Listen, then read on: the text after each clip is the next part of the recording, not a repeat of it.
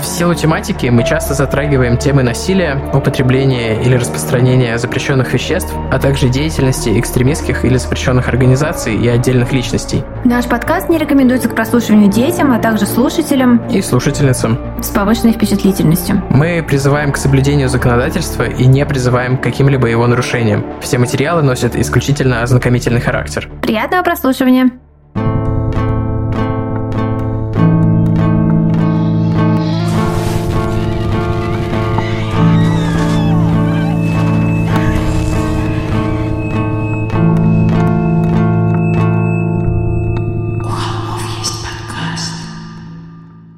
Всем привет!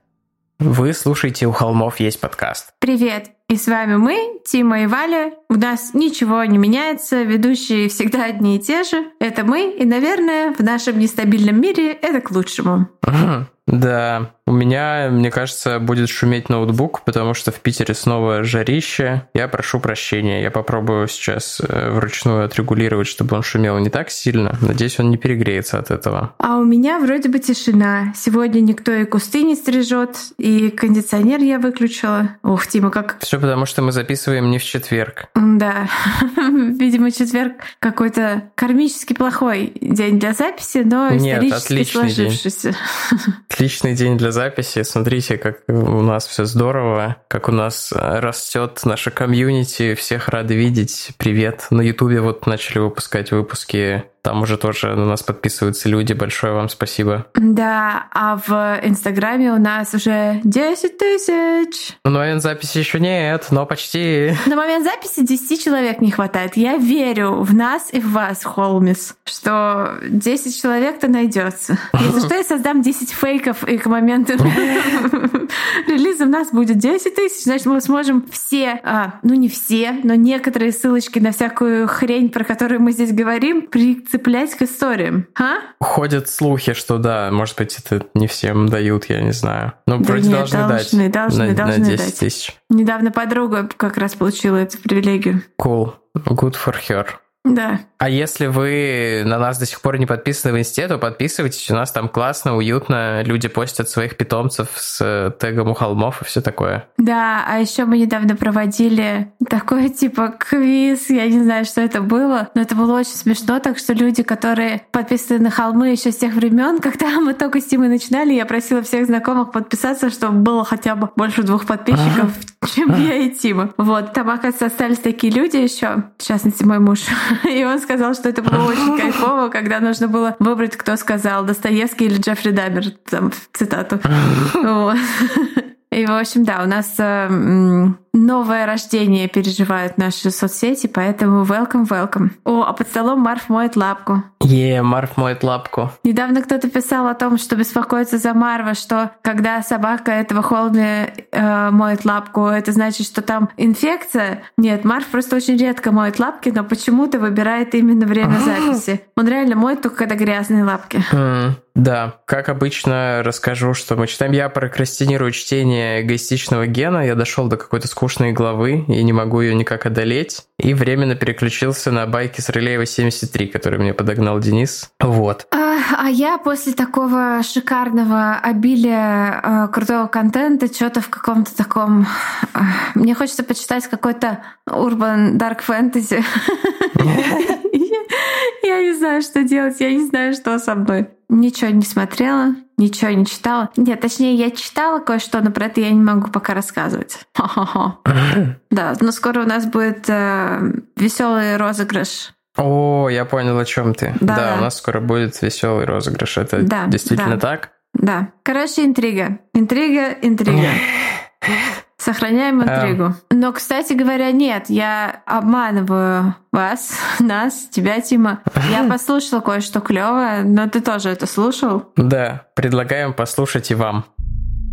У сегодняшнего выпуска есть спонсор, и это подкаст «Смени пароль», который совсем недавно запустили лаборатория Касперского и подкаст-агентство Madcast. Как, наверное, вы уже догадались, подкаст про киберпреступления с подробным разбором реальных кейсов, ну и про кибербезопасность, конечно. Поэтому, дорогие Холмис, это подкаст, в общем-то, прямо для вас, ну, собственно, и для нас с Валей тоже, он, правда, очень крутой. Отдельно хочется отметить фишку подкаста. Он и нарративный, и разговорный одновременно. То есть ты сразу погружаешься в реальную историю цифрового шпионажа и какой-то конкретной кибератаки прямо в духе сериала «Мистер Робот». А потом слушаешь разговор экспертов о том, как на самом деле устроен мир кибербезопасности. И, кстати, о ведущих. Это практикующие эксперты и гуру кибербезопасности из лаборатории Касперского. Алексей Андреев, Александр Гостев и Сергей Голованов. Они детально обсуждают дело, добавляя больше контекста, освещая технические подробности и упоминая похожие кейсы, а также затрагивают и этическую сторону вопроса. Их дискуссия понятна и интересна даже человеку, не сведущему в IT-сфере, но и просто интересующемуся true crime, вот как я, например.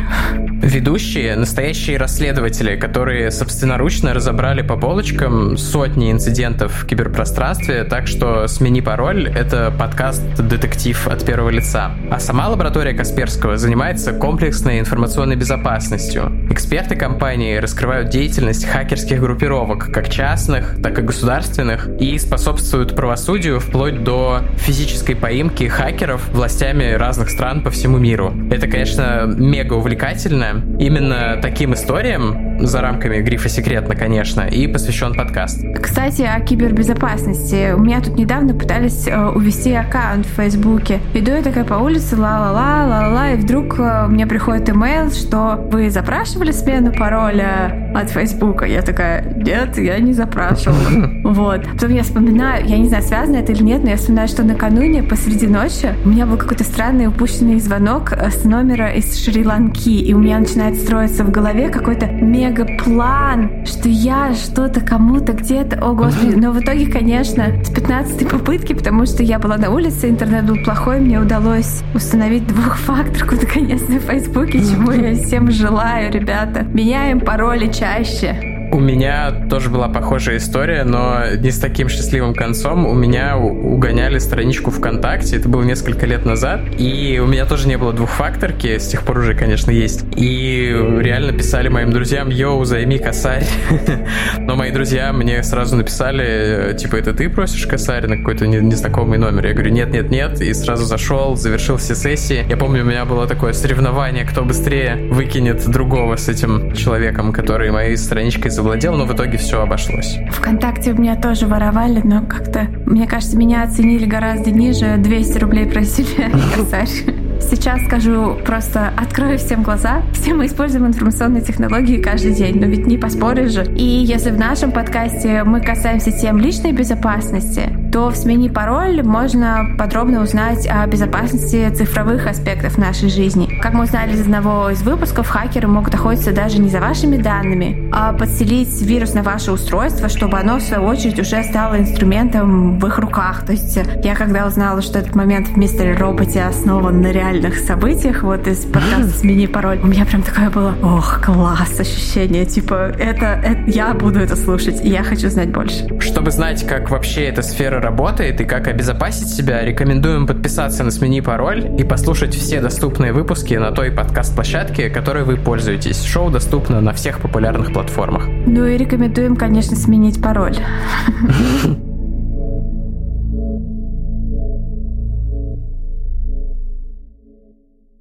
Да, вы не ослышались, у этого выпуска действительно есть спонсор. Большое спасибо подкасту «Смени пароль». Да, это, это реальность. У холмов, у холмов, у холмов есть спонсор, есть спонсор, есть спонсор. Ура! А, и, кстати говоря, как-то совершенно внезапно, вот Рили мы это не планировали, сегодняшний выпуск и его тема отчасти даже связана, но если не с кибербезопасностью, то с интернетом. То есть, собственно, поговорим мы о двух таких странных феноменах, об одном более странном поговорим побольше, а о втором менее странном поговорим поменьше. вот.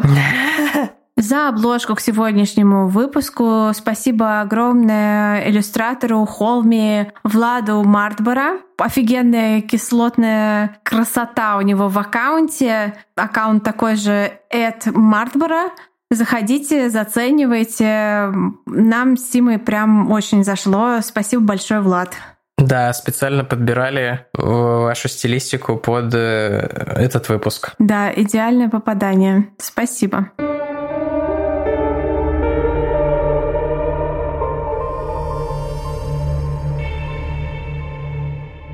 Итак, благодарные мертвецы. Кто же они такие? Ну, мы, конечно, имели в виду, мы перевели название группы Grateful Dead, но в нем заключена, конечно же, игра слов потому что именно о благодарных мертвецах и пойдет речь в этом выпуске. А, тысячи людей пропадают без вести каждый год. Тысячи тел лежат в морозилках моргов, без имени и даже без намека на то, кем они были при жизни. Джейны и Джоны Доу. Не знаю, как они называются по-русски. Как это по-русски, Неопознанный я не знаю. мужчина и неопознанная женщина. Да. Я думаю, они называются по-русски. Многих из них кто-то ищет. А, некоторые из них найдут, но далеко-далеко не всех. Большинство из них так и останется там либо лежать в морозилке, либо будут похоронены в какой-то безымянной могиле. Вот. Однако среди всей этой группы людей, пропавших и э, найденных то есть пропавших, у которых есть имя, но нет тела, и найденных, у которых есть тело, но нет имени, выделяется одна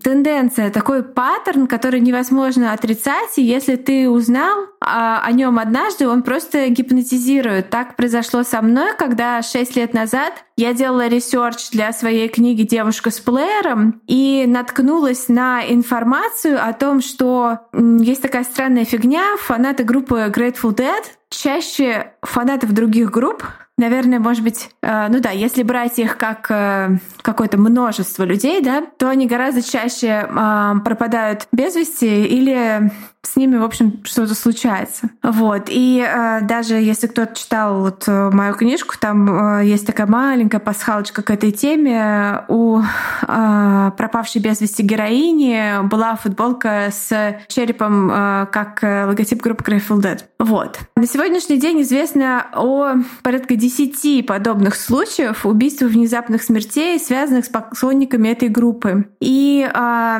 да, у нас было даже альтернативное название выпуска выпуска поклонников Grateful Dead принято называть Deadheads. Мы хотели назвать э, этот выпуск «Мертвые головы», но все таки решили, что это слишком кликбейт, и вы все подумаете, что там будут какие-то дамерщина какая-то. Вот. Uh-huh. Здесь да, дамерщины не будет, здесь будет э, такой кейс. Э, вот как э, мы с Тимой рассуждали, он похож на наш старый выпуск э, «Фотки с того света». То есть это такая будет у нас подборка э, такая, не знаю, антология страшных историй, объединенных э, тем, что все жертвы, все пропавшие без вести люди были фанатами этой группы и либо путешествовали вслед за ней в туре, либо просто вот ее любили. А, но сначала мы расскажем вам о самой группе Grateful Dead, потому что, ну как можно, ну как, как можно иначе? Вот, потому что на самом деле она, мне кажется, довольно мало известна в России. Потому что она такая достаточно... Мне кажется, Тима эта группа... сейчас начнет меня убивать. Я хочу сказать, мне напоминает некоторые проигрыши в некоторых песнях группы The Doors. Такой На самом деле, психодел. Ну, я бы сказал, что это группа, про которую все слышали, но, но мало кто слышал. слышал саму группу, да. Я сегодня слушала. Я тоже слушал при подготовке выпуска. Ну, сейчас еще сначала расскажу, наверное, в двух словах об истории группы, а потом еще расскажу про свое с ней знакомство. Grateful Dead были одной из э, знаковых рок-групп второй половины 20 века, ну, как и все остальные, они появились в 60-е, не как все остальные в Пало-Альто в Калифорнии. Они были достаточно есть э, эклектичные. Ну и, конечно, основное течение было там психоделическое. И просуществуют они и просуществовали намного дольше остальных коллективов того времени, и сохранив свой статус, поклонников и, и в принципе, движение вокруг э, своего творчества даже после смерти Джерри Гарсия, который был их вокалистом, гитаристом, ну и, наверное, лидером группы. Отличительной чертой было, конечно, комьюнити поклонников Grateful Dead. Мне кажется, тут у холмов есть подкаст, э, следует по стопам, что мы тоже отличаемся комьюнити наших слушателей Привет, Только Холмис. С нашими слушателями ничего не случается. Наши слушатели... Я надеюсь. Дома сидят. Слушают подкасты, да. Да. В хорошем смысле. Мы ничего плохого не имели в виду насчет того, что вы сидите дома. Ну, в общем, возвращаясь к теме, отличительной чертой Grateful Dead было вот это вот обилие фанатов, которые путешествовали вслед за ними по всей стране, по штатам и по миру. Хотя, конечно, подобное происходило и с другими группами. В случае с Grateful Dead это явление приобрело качественно другой масштаб. Последователи, наверное, напоминали даже больше фанатичных паломников, чем простых любителей музыки. Явление это стало настолько крупным, что фанаты даже заслужили вот отдельное название Deadhead, про которое говорил Валя. И оно, наверное, в целом известно не меньше, чем само название группы. Но почему именно эта группа приобрела такое большое количество преданных последователей? По ряду причин. Говорят, что концерты Grateful Dead были ни с чем не сравнимым аудиовизуальным опытом. Дело было и в уникальной атмосфере любви и доверия, и почти какой-то вот такой семейной или коммунной, э, типа коммунной близости, которая существовала среди фанатов. Ну, еще при подготовке к этому выпуску я посмотрел кусочек, там, там пожалуйста, простите, там типа 300 минут, и, и я посмотрел то частями документалку Long Strange Trip, долгое странное путешествие. И там вот произносится мнение, что как сама группа, так и ее последователи были как бы наследниками культуры битников и даже называли себя постбитниками, если я не ошибаюсь. И в целом жили как кочевники, типа не пускали корней. Возможно, это вот еще одна причина, по которой дедхеды были так легки на подъем. И, и можно я да, вклинюсь? Я еще так понимаю, что там не было никакого вот этого культа сексуализации там вокалистов, гитаристов, то есть там было все вот про, про любовь, э, вот такую типа вселенскую хиппи-любовь нет, я не права? Я не знаю. Я не могу не, не подтвердить это, не опровергнуть. Я, признаюсь, не так э, глубоко знаком с их творчеством и с их историей, тем более. Вот, э, не знаю. Мне кажется, что всякое бывало. Я слушала про них подкаст Джейка Брэннона, но поскольку я глубоко, глубоко сексуализирую Джейка Брэннона, это было... Я не, не помню, что он говорил. Главное, как он это говорил. Так, ладно. Э, несмотря на то, что группа почти никогда не попадала в топ-чарты, и у них нет как таковых хитов, кроме, может быть, парочки песен, она была очень коммерчески успешной. Они продавали продали за всю историю более 35 миллионов копий своих альбомов. Это какой-то там double platinum или triple platinum. Короче, это заслуживающие уважения цифры среди коммерсов. Также они были удостоены Грэмми, но не за какой-то конкретный альбом, а за вклад в музыку. В 2007 им дали эту награду, ну им давали еще всякие другие престижные награды, но вот в основном всякие там за заслуги. То есть не было какого-то вот такого одного альбома, который все такие «да». В 2016 году братья Деснер, кстати, из The National спродюсировали огромный альбом-компиляцию, который называется Day of the Dead, День мертвых. Ну, имеется в виду, конечно, Day of the Grateful Dead, типа. С огромным количеством каверов на песни Grateful Dead от таких исполнителей, как там сами The National, Warren Drugs, Уилка и всяких других представителей инди-элиты. Не только инди, ну, то есть такой прям огромный альманах как раз вот таких прочтений творчества этой группы. Благодаря ему я, собственно, как-то обратился непосредственно к музыке Grateful Dead, но не могу сказать, что как-то глубоко ее понимаю. Мне кажется, я просто не, не делал того, чего делали другие их фанаты, поэтому мне тяжело на уровне восприятия. Конечно, у группы была и темная сторона. Например, они тайком по приколу накачивали людей ЛСД. Известен случай про то, как к ним приехала одна из съемочных групп, по-моему, какого-то телеканала снимать репортаж про группу, а им типа в напитки подмешали кислоты, и уехали они уже совсем другими людьми. Э, Причем я так понимаю, что это не очень приятный опыт, когда такое делают с тобой не предупреждаю, потому что даже тот же Бреннан в Disgraceland, это не тот подкаст, у него есть выпуск Disgraceland про Grateful Dead, а есть Dead and Gone, это вообще отдельный проект. А он там приводит чуть ли не цитату из Чарльза Мэнсона, что он, типа, даже я бы так не стал поступать с людьми, что, типа, накачать кого-то ЛСД тайком, это прям жесть. Еще хочется сказать... Даже Чарли. Ну, Чарли, даже Чарли. Ну, не знаю, он там говорит Чарльз Мэнсон, глава культа, страшный психопат, а я ну, такой... у, у Брэн не, не, мы не солидарны с ним. Я с ним не солидарна по поводу да. Мэнсона, да. Так вот, еще хочется пару слов про участников сказать, чтобы вы лучше понимали. Вот э, Джерри Гарсия, это солист и лид-гитарист группы, ну, основатель и, наверное, лидер все-таки всего коллектива, хотя у них там было несколько, ну, неважно. Про его личность мне, конечно, сложно рассуждать, нужно, наверное, быть большим фанатом Grateful Dead, чтобы как-то вот там в тонкости его вклада понять, но отрицать его вклад вот в музыкальный ландшафт 20 века, конечно, бессмысленно. Он легенда. И есть еще интересный факт о нем, чтобы вот вы лучше поняли, что это был за человек,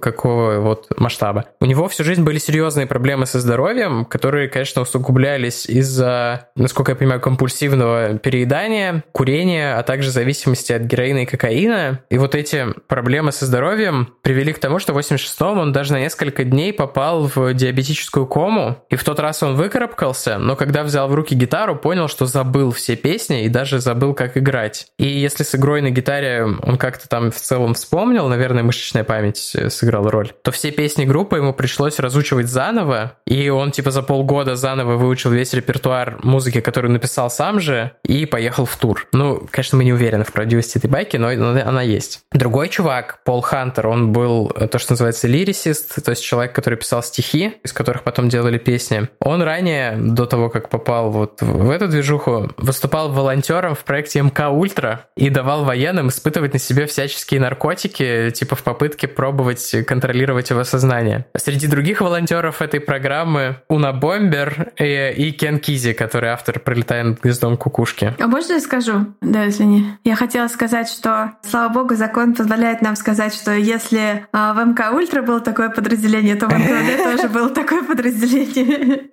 Ой, да.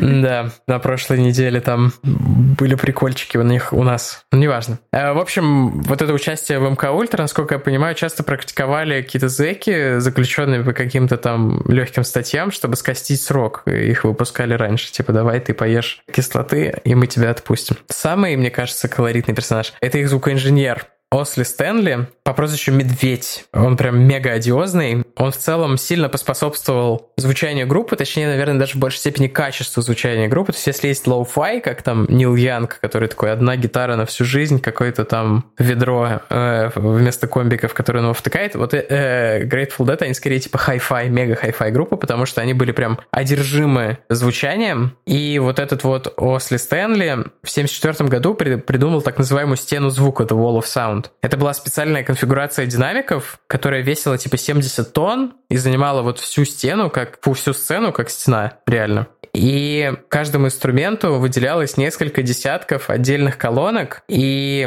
как можно услышать по их лайв-записям, они часто не уступают студийным по читаемости инструментов. Это как раз было благодаря тому, что все инструменты были разнесены на разные динамики и круто звучали. У нас тут с Валей за кадром произошел произошла дискуссия на тему Wall of Sound. Она говорила, что чувак из Beach Boys придумал Wall of Sound, но, как выяснилось, это разные Wall of Sound.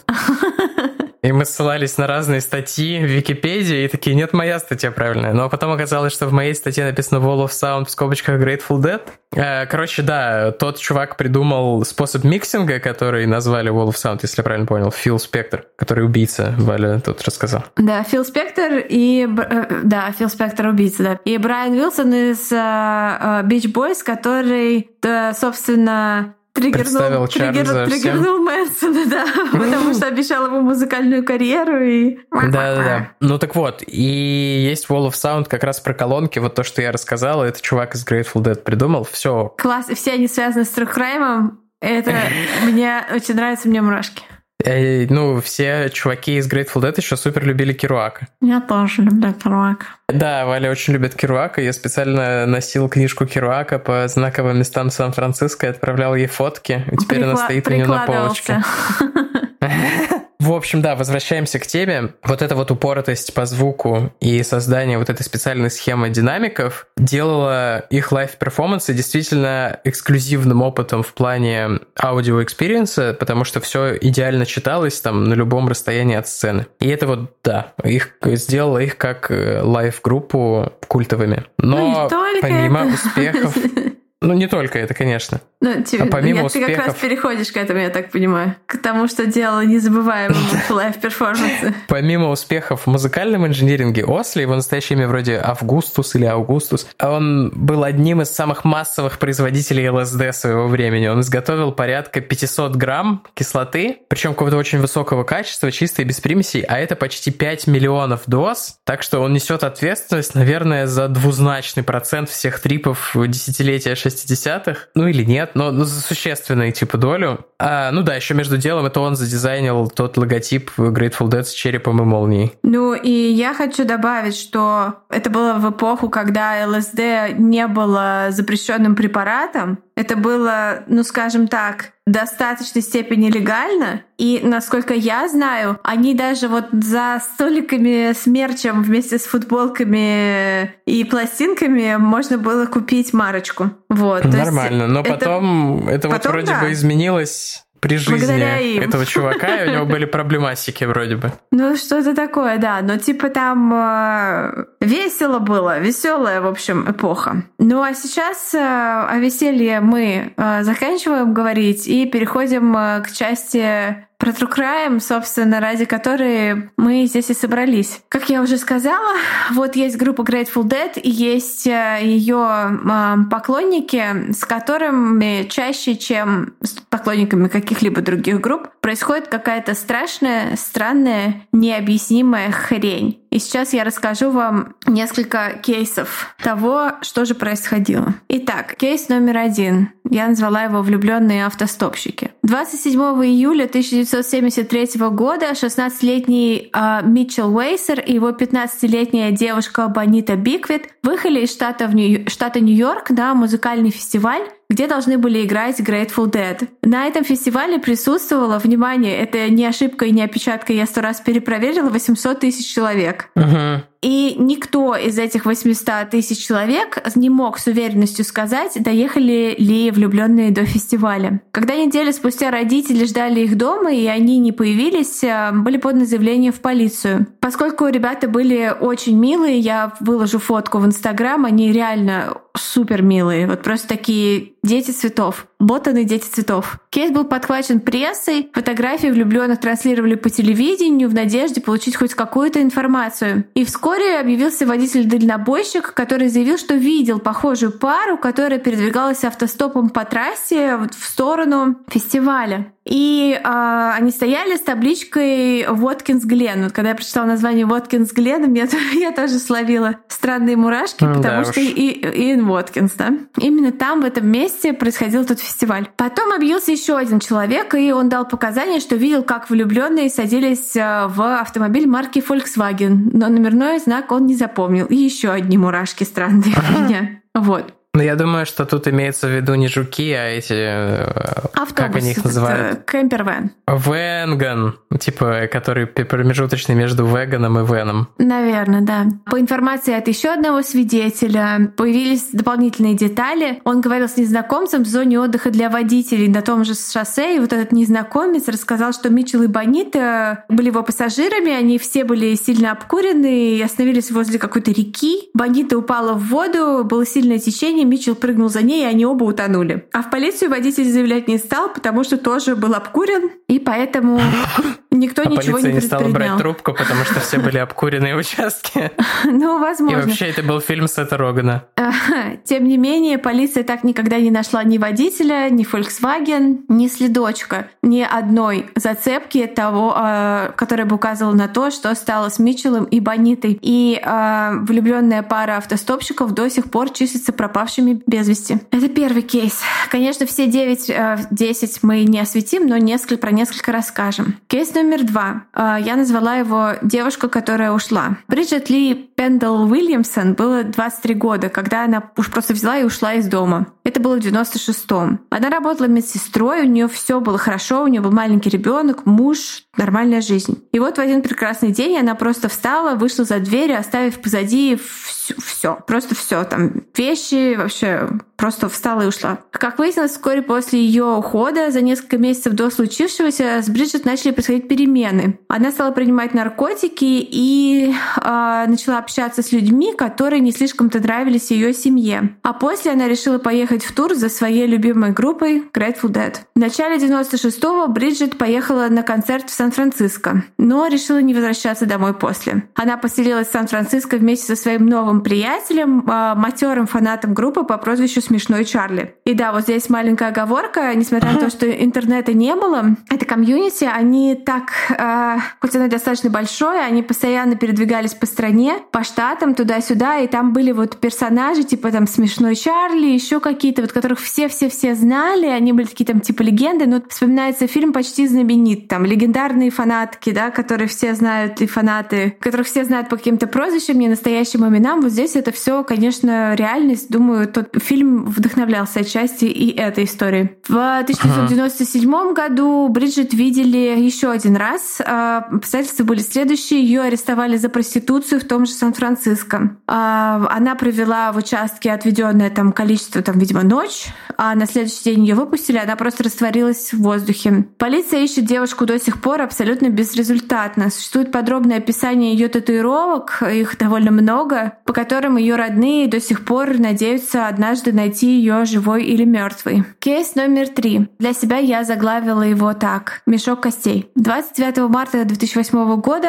э, один мужчина пошел на рыбалку возле городка Ислтон, штат Калифорния. По дороге он случайно заметил кости, которые торчали из развороченного такого разбитого и гнилого пружинного матраса, который валялся на обочине дороги. Приглядевшись, он понял, что кости похожи на человеческие. Интересно, как? Не знаю как, но как-то понял. Ну, крупные. Ну, наверное, да. И что кто-то их э, засовывал внутрь матраса, потому что они торчат как бы изнутри. Вместе с пружинами, как я понимаю, торчали кости. Подоспевшая полиция и эксперты-криминалисты установили, что матрас пролежал на этом месте минимум 4 года, а кости все это время были внутри него. Конечно, изначально это были не кости, а тело, очевидно, тело мертвое. И экспертиза установила, что остатки принадлежат молодой женщине, белой, около 30, ростом 155 сантиметров. На жертве была куртка с логотипом группы Grateful Dead. Куртка мужская, размера э, extra large. А вокруг шеи женщины сохранили следы ожерелий, а, ну и остатки ожерелий, которые носят хиппи, таких вот самодельных деревянных бус. Вроде бы есть фотографии того, что было при ней найдено. Наверное, да, если найдем, приложим. Да. Я даже знаю, где взять. Есть прекрасный сайт, чуть позже о нем где все эти данные собраны в кучку. И еще один кейс, э, про который хочется рассказать, я назвала его Ссора. Джейкоб, или попросту Джейк Лип, как звали его друзья, в последний раз был замечен в городе Питтсбург, Пенсильвания, ранним утром 16 декабря 2012 года. То есть, видите, это совсем недавно было. Этот э, как бы странный феномен, он продолжается ну, практически до сих пор. Накануне ночью Джейк и его девушка тусовались по барам, а после того, как ушли из последнего бара, отправились в Макдональдс. Там они по каким-то причинам сильно разругались, и девушка Джейка уехала, оставив его одного на улице, на парковке вот этого самого Макдональдса. Видеонаблюдение зафиксировало его нахождение там в 3 утра. На камере видно, что он э, стоял там один, а потом просто двинулся и пошел в направлении бара, откуда только что пришел. Но до бара он так никогда и не добрался, и что стало с Джейком до сих пор остается абсолютной тайной. У него были карие глаза, темные дреды, на лбу шрам от ветрянки, самодельное ожерелье из листьев конопли на шее и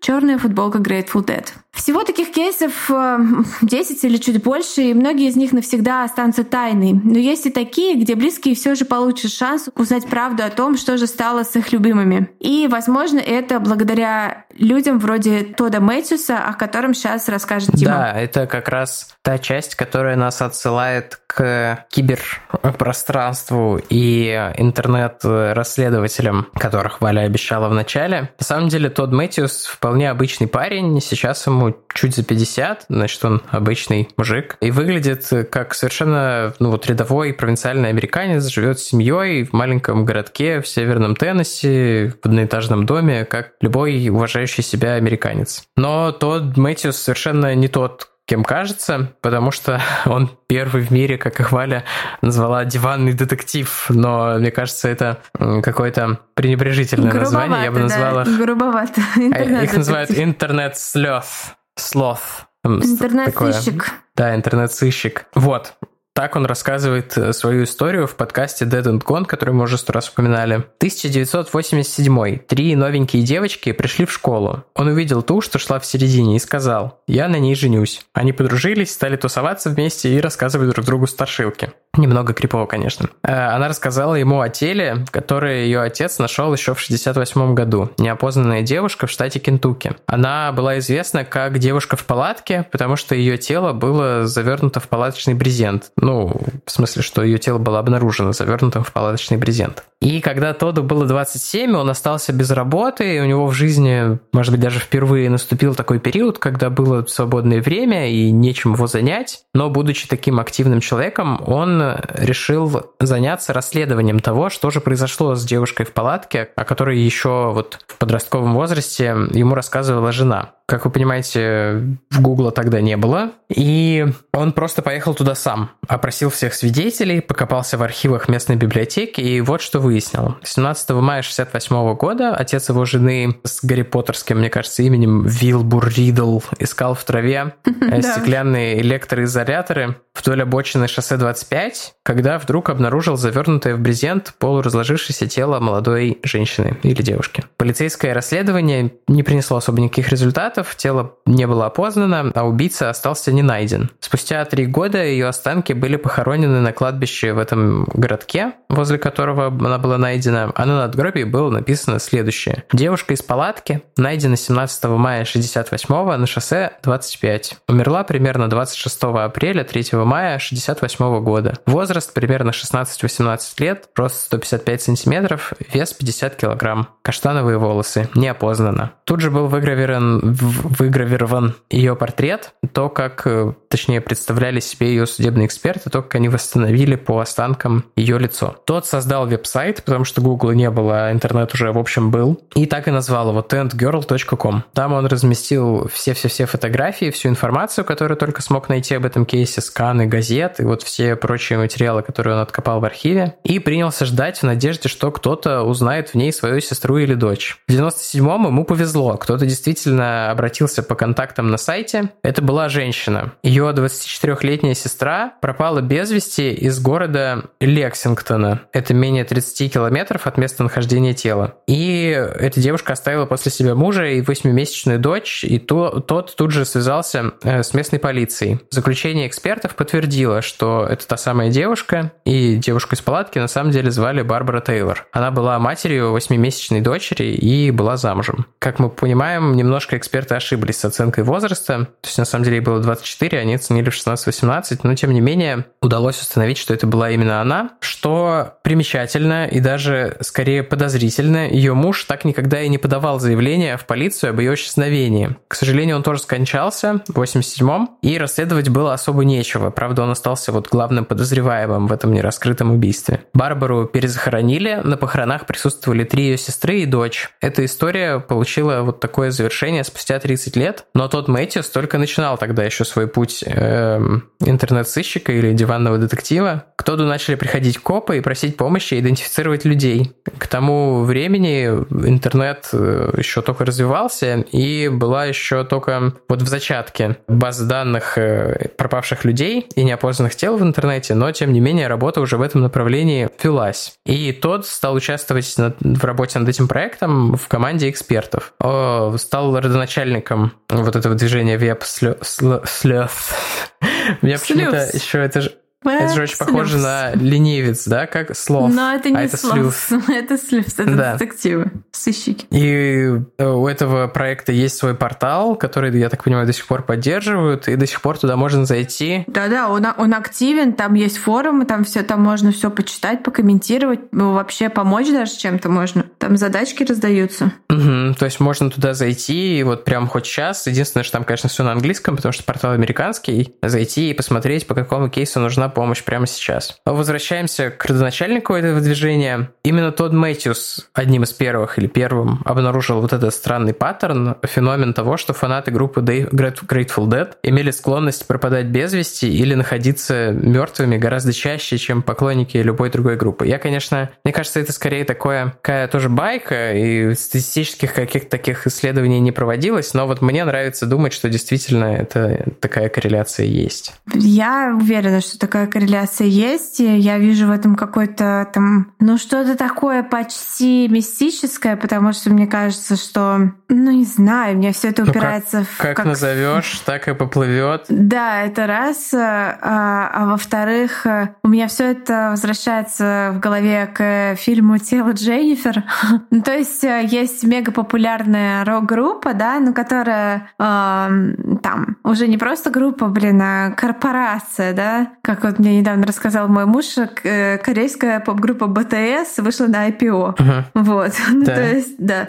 Э, или выходит на IPO, ну, что-то типа такого. Ну, то есть, да, здесь есть колоссальный, огромный успех, есть огромное конкурентное поле, где куча таких всевозможных групп, и вдруг кто-то добивается успеха, и среди фанатов этой группы происходят постоянно какие-то... А, кто-то как бы умирает все время. То есть мне начинает казаться, что а, в этом есть эм, какая-то, ну не злой рок, но как будто бы ребятки где-то что-то подписали, эти Джерри Гарсия и компания. Просто, может быть, они были под ЛСД и не помнят, как к ним приходил рогатый чувак и сказал, подпишите кровью вот этот документ. И раз в 10 лет или там раз во сколько-то лет кто-то из ваших фанатов будет оказываться в матрасе на обочине дороги. Ну, то есть мое сознание щекотит вот какая-то такая мысль. Ну, может быть, не знаю. Ну, я как-то вот... Э, для меня бесконечно такая Ты про эту книгу написала. Ну, то есть, да, что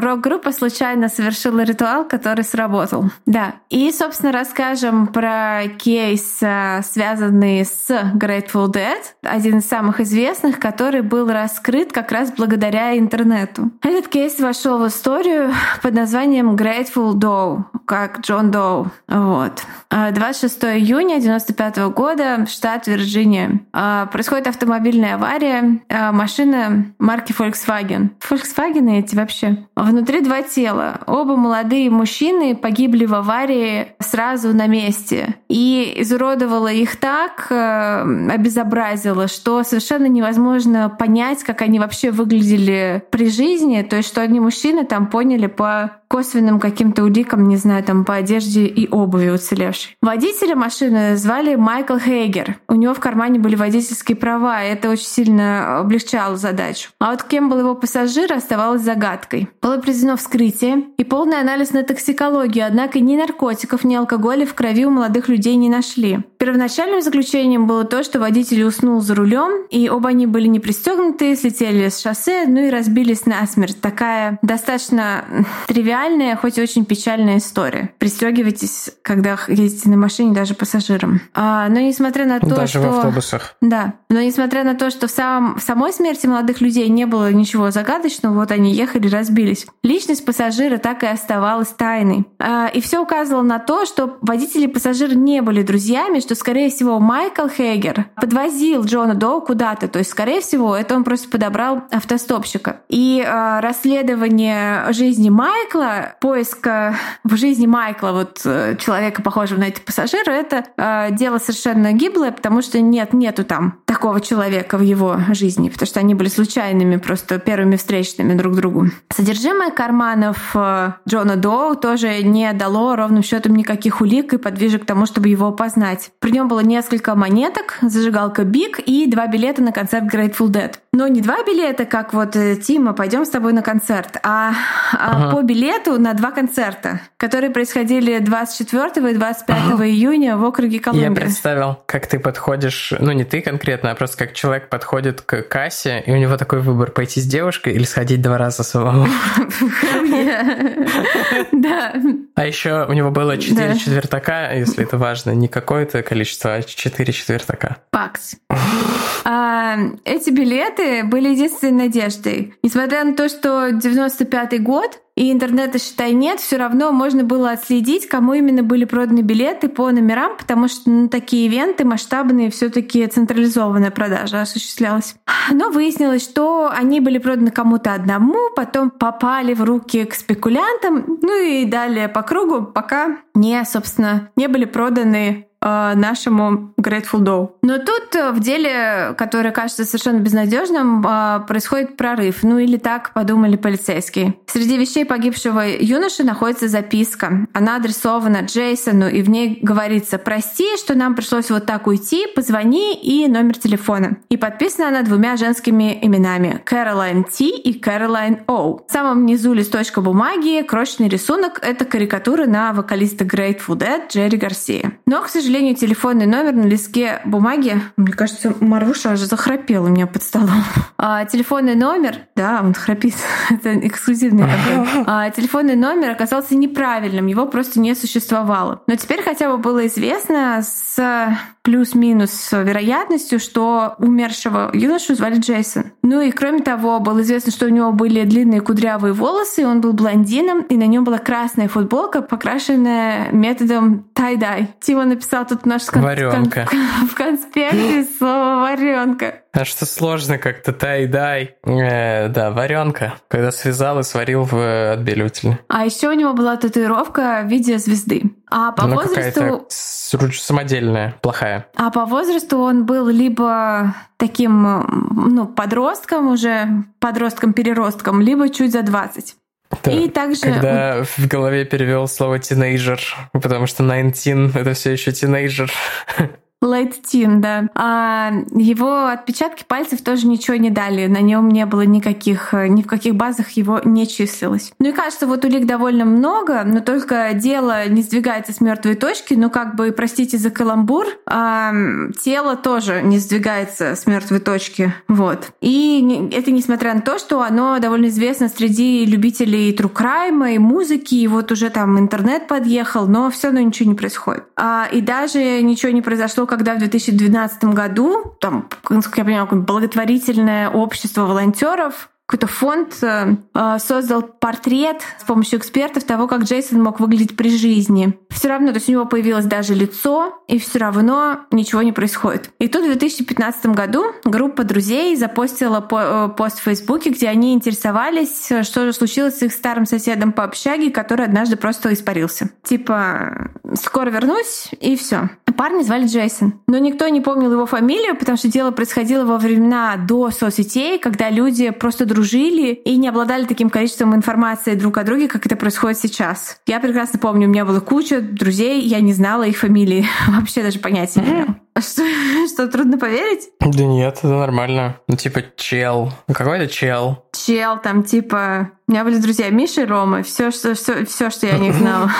Городской телефон еще был. Вот. Э, и эм, да, у них, они не знали его имени, но у них была фотка. И они эм, запостили эту фотографию и попросили своих друзей, там, друзей-друзей репостнуть, чтобы просто попытаться найти, где же теперь Джейсон, чем он занимается, просто из чистого любопытства. И вот она, волшебная сила репоста, перепоста и так далее и тому подобное. Эта публикация попала на глаза одному из интернет-детективов то есть просто человек, который увлекается поисками пропавших людей в интернете, вдруг видит фотку в Фейсбуке, и у него в голове кликает, что эта фотка кого-то ему очень-очень сильно напоминает. И потом он вспоминает э, вот этот вот реконструкцию лица Джейсона, который Grateful Doe, а, которая сделана в 2012 году. И самым интересным и почти таким, ну, криповым совпадением оказывается то, что на фотке, которые запостили в Фейсбуке, и на, то есть в день своей смерти, соответственно, на рисунке, которые сделали эксперты, Джейсон в одной и той же вот этой вот tie-dye футболке. И эксперты сделали офигенную работу, потому что сходство просто портретное. Мы э, выложим это все в Инстаграм. Это как раз будет такой выпуск, где много иллюстраций, к которому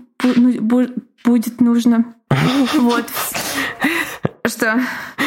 Смеюсь над грамматикой. Сори. Правильно? Ты просто будет так, нужно, э, нужно будет. Начала, начала немножко йода. Предложение начала с конца. Ну, простите, ну, простите, работаем не по сценарию. Вот. И эм, да, та самая футболка, что как бы ну, блин, наверное, в 90-е просто у чувака вот его самая классная футболка. Грустно даже. Ну, у меня тоже есть любимая футболка, которую я чаще, чем другие надеваю. Ну, наверное, так и было. И, в общем, э, слово за слово, интернет-сыщики опознают этого человека как Джейсона Патрика Келлахана, пропавшего без вести. И это подтверждает тест ДНК. Джейсон Патрик Келлахан уехал из дома в июне 95 года, чтобы следовать в туре за своей любимой группой Grateful Dead. Так рассказала его 63-летняя мать, жительница Миртл Бич, которая все эти годы продолжала разыскивать своего сына. Да, причем это удивительно еще в том смысле, что вот в августе 95 -го года умер сам Джерри Гарсия. То есть это был последний тур Grateful Dead с этим вокалистом и гитаристом, ну, с основателем группы. Интересно ли, успел ли Джейсон сходить хотя бы на один концерт? Да уж. Но это не последний кейс, о котором мы расскажем, а последний был расследован вот буквально не так давно, собственно, вокруг чего и построен подкаст Dead and Gone. Ну, в общем, к делу. Мэри Джоя было 22 года, а ее парню, Грегори Нифину, 18. Стояло жаркое лето 86 года, чернобыльский пепел точнее, чернобыльский туман рассеивался по западным районам Советского Союза. Маленькая Валя. Беспрерывно орала и какалась. Да. А ребята, Мэри и Грегори, путешествовали по западному побережью вслед за своими кумирами, как вы уже догадались, собственно, догадываться было не нужно, Grateful Dead. Молодые, полные надежды, они вот были окружены такими же влюбленными в жизнь, и в музыку, и в лето, и хиппи, как и они сами. Понятно, что это уже не те хиппи из 60-х, но вот это вот такая вторая волна этой культуры, если можно так сказать. Ну и что же плохого могло с ними случиться? Но раз они здесь оказались, понятно, что что-то случилось, несмотря на то, что зло оказалось абсолютно невозможным под жарким калифорнийским солнцем. Влюбленные автостопом добрались до передвижной коммуны Rainbow Village, которая запрещена на территории России, нет которая располагалась в то время в районе залива Сан-Франциско. Ну, в общем, да, не буду уходить в описание карты, хотя очень хотелось. Э, в одну из ночей после вот этой психоделической вечеринки в стиле фанатов Grateful Dead Мэри и Грегори находят на берегу залива в Беркли. У, у каждого из них было отверстие от выстрела с близкого расстояния в голове. Оба они также были избиты и брошены лицом вниз в воду. Полицейское расследование было стремительным и бескомпромиссным. За двойное убийство был арестован человек, человек по имени, очень интересное имя, Ральф Интернешнл. У него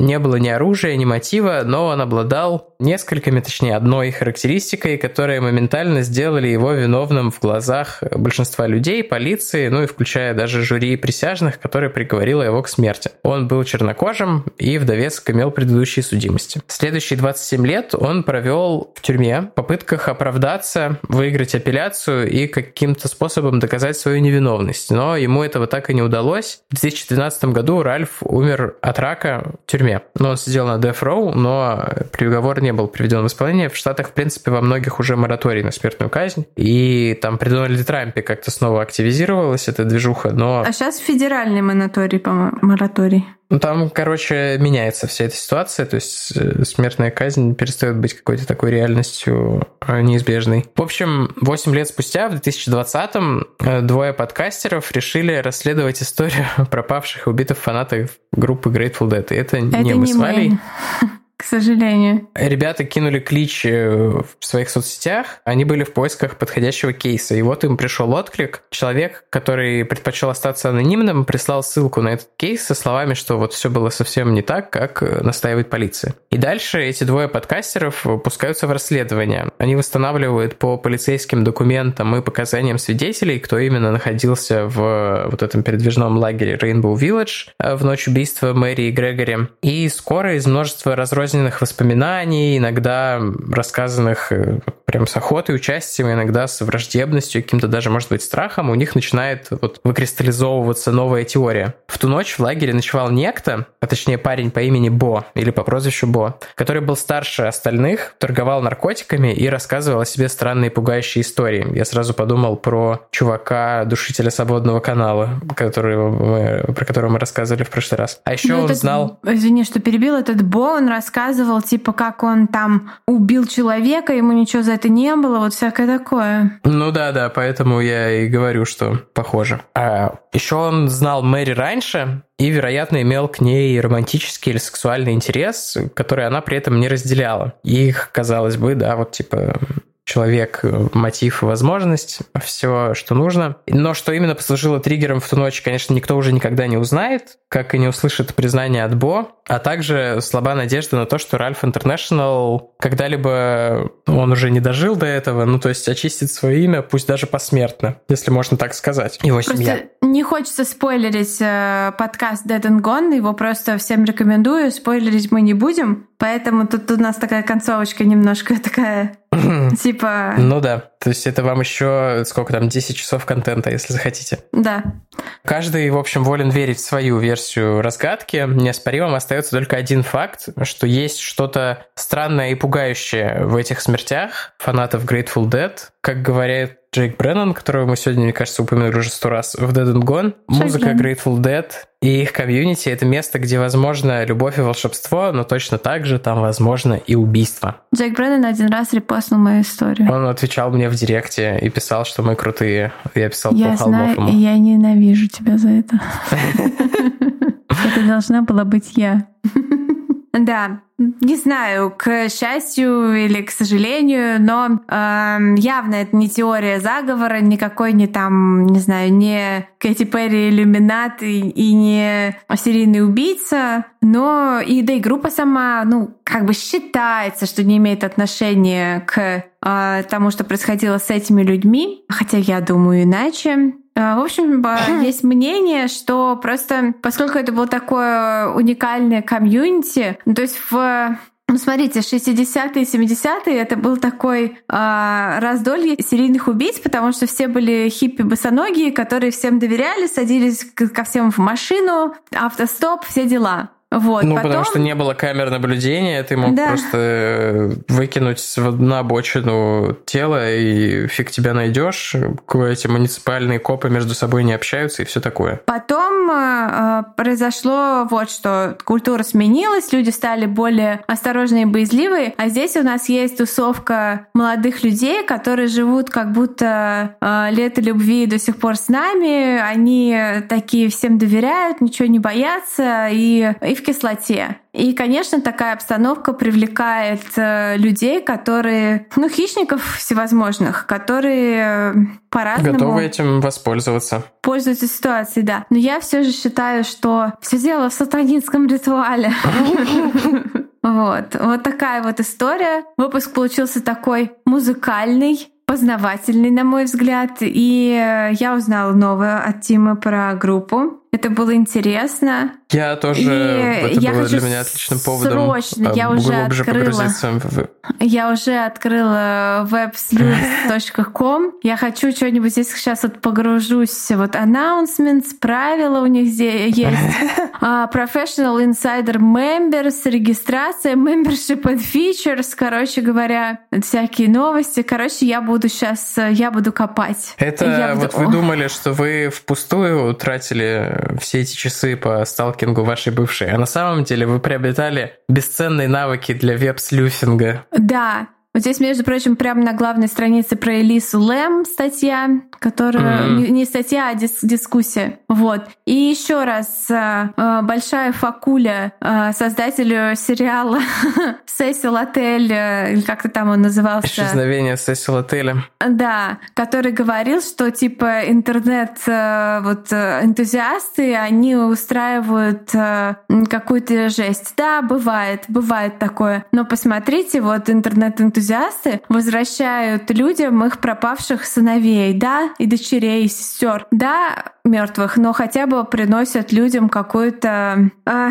ну, скажем, покой, завершение какой-то истории. Ну и есть множество кейсов, э, расследованных вот этими сыщиками-любителями, и если вам этот, этот э, выпуск зайдет, то как-нибудь мы можем сделать еще там один или несколько таких, потому что есть прям... Я уже одним глазом читаю, что тут происходит, поэтому эм, немножко подтормаживаю. Вот, поэтому если вам э, понравилось, э, пишите нам, э, ну да, слюв похож, слюв похоже на слов, если есть эмоджи, что-то похожее на ленивца какого-нибудь, пишите нам под, э, под постом с выпуском. Э, мы будем смотреть, как, как вообще зашло.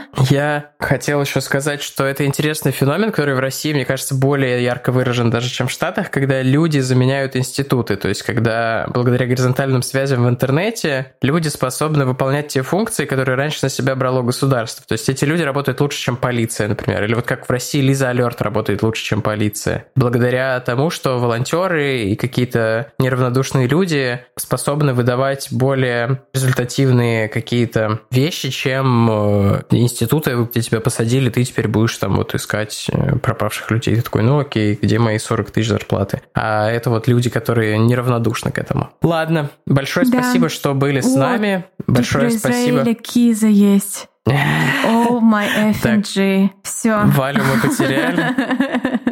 Я кликаю, я кликаю, ребята. Всем пока. Большое спасибо спонсору сегодняшнего выпуска подкасту «Смени пароль». Ссылочка на них будет в описании. И большое спасибо, что были с нами. Большое спасибо патронам и бустанам. Вы лучшие. Патроны и бустаны, ваша щедрость просто сводит с ума. Вы просто... Я рыдаю. Спасибо вам. Спасибо и пока. Пока. Вы слушали «У холмов есть подкаст» – независимое разговорное true crime шоу с комедийной подачей. Возвращайтесь на следующей неделе за очередной порцией подлинных историй о маньяках, тоталитарных сектах, резонансных убийствах и других настоящих преступлениях. Подписывайтесь на нас на всех платформах и в соцсетях – Инстаграм, Телеграм, Твиттер и ВКонтакте. Ставьте оценки, где это возможно, и оставляйте комментарии. Это помогает новым людям узнать о нашем подкасте. Также вы можете поддержать наш подкаст, оформив подписку на донейт-сервисе Boosty. Все ссылки есть в наших соцсетях. Если вы иллюстратор и хотите сделать обложку для одного из наших будущих выпусков, пишите нам в директ Инстаграма. Выпуск подготовили и презентовали Валентина Назарова и Тимофей Назаров. Монтаж и обработка звука Кирилл Мухрыгин.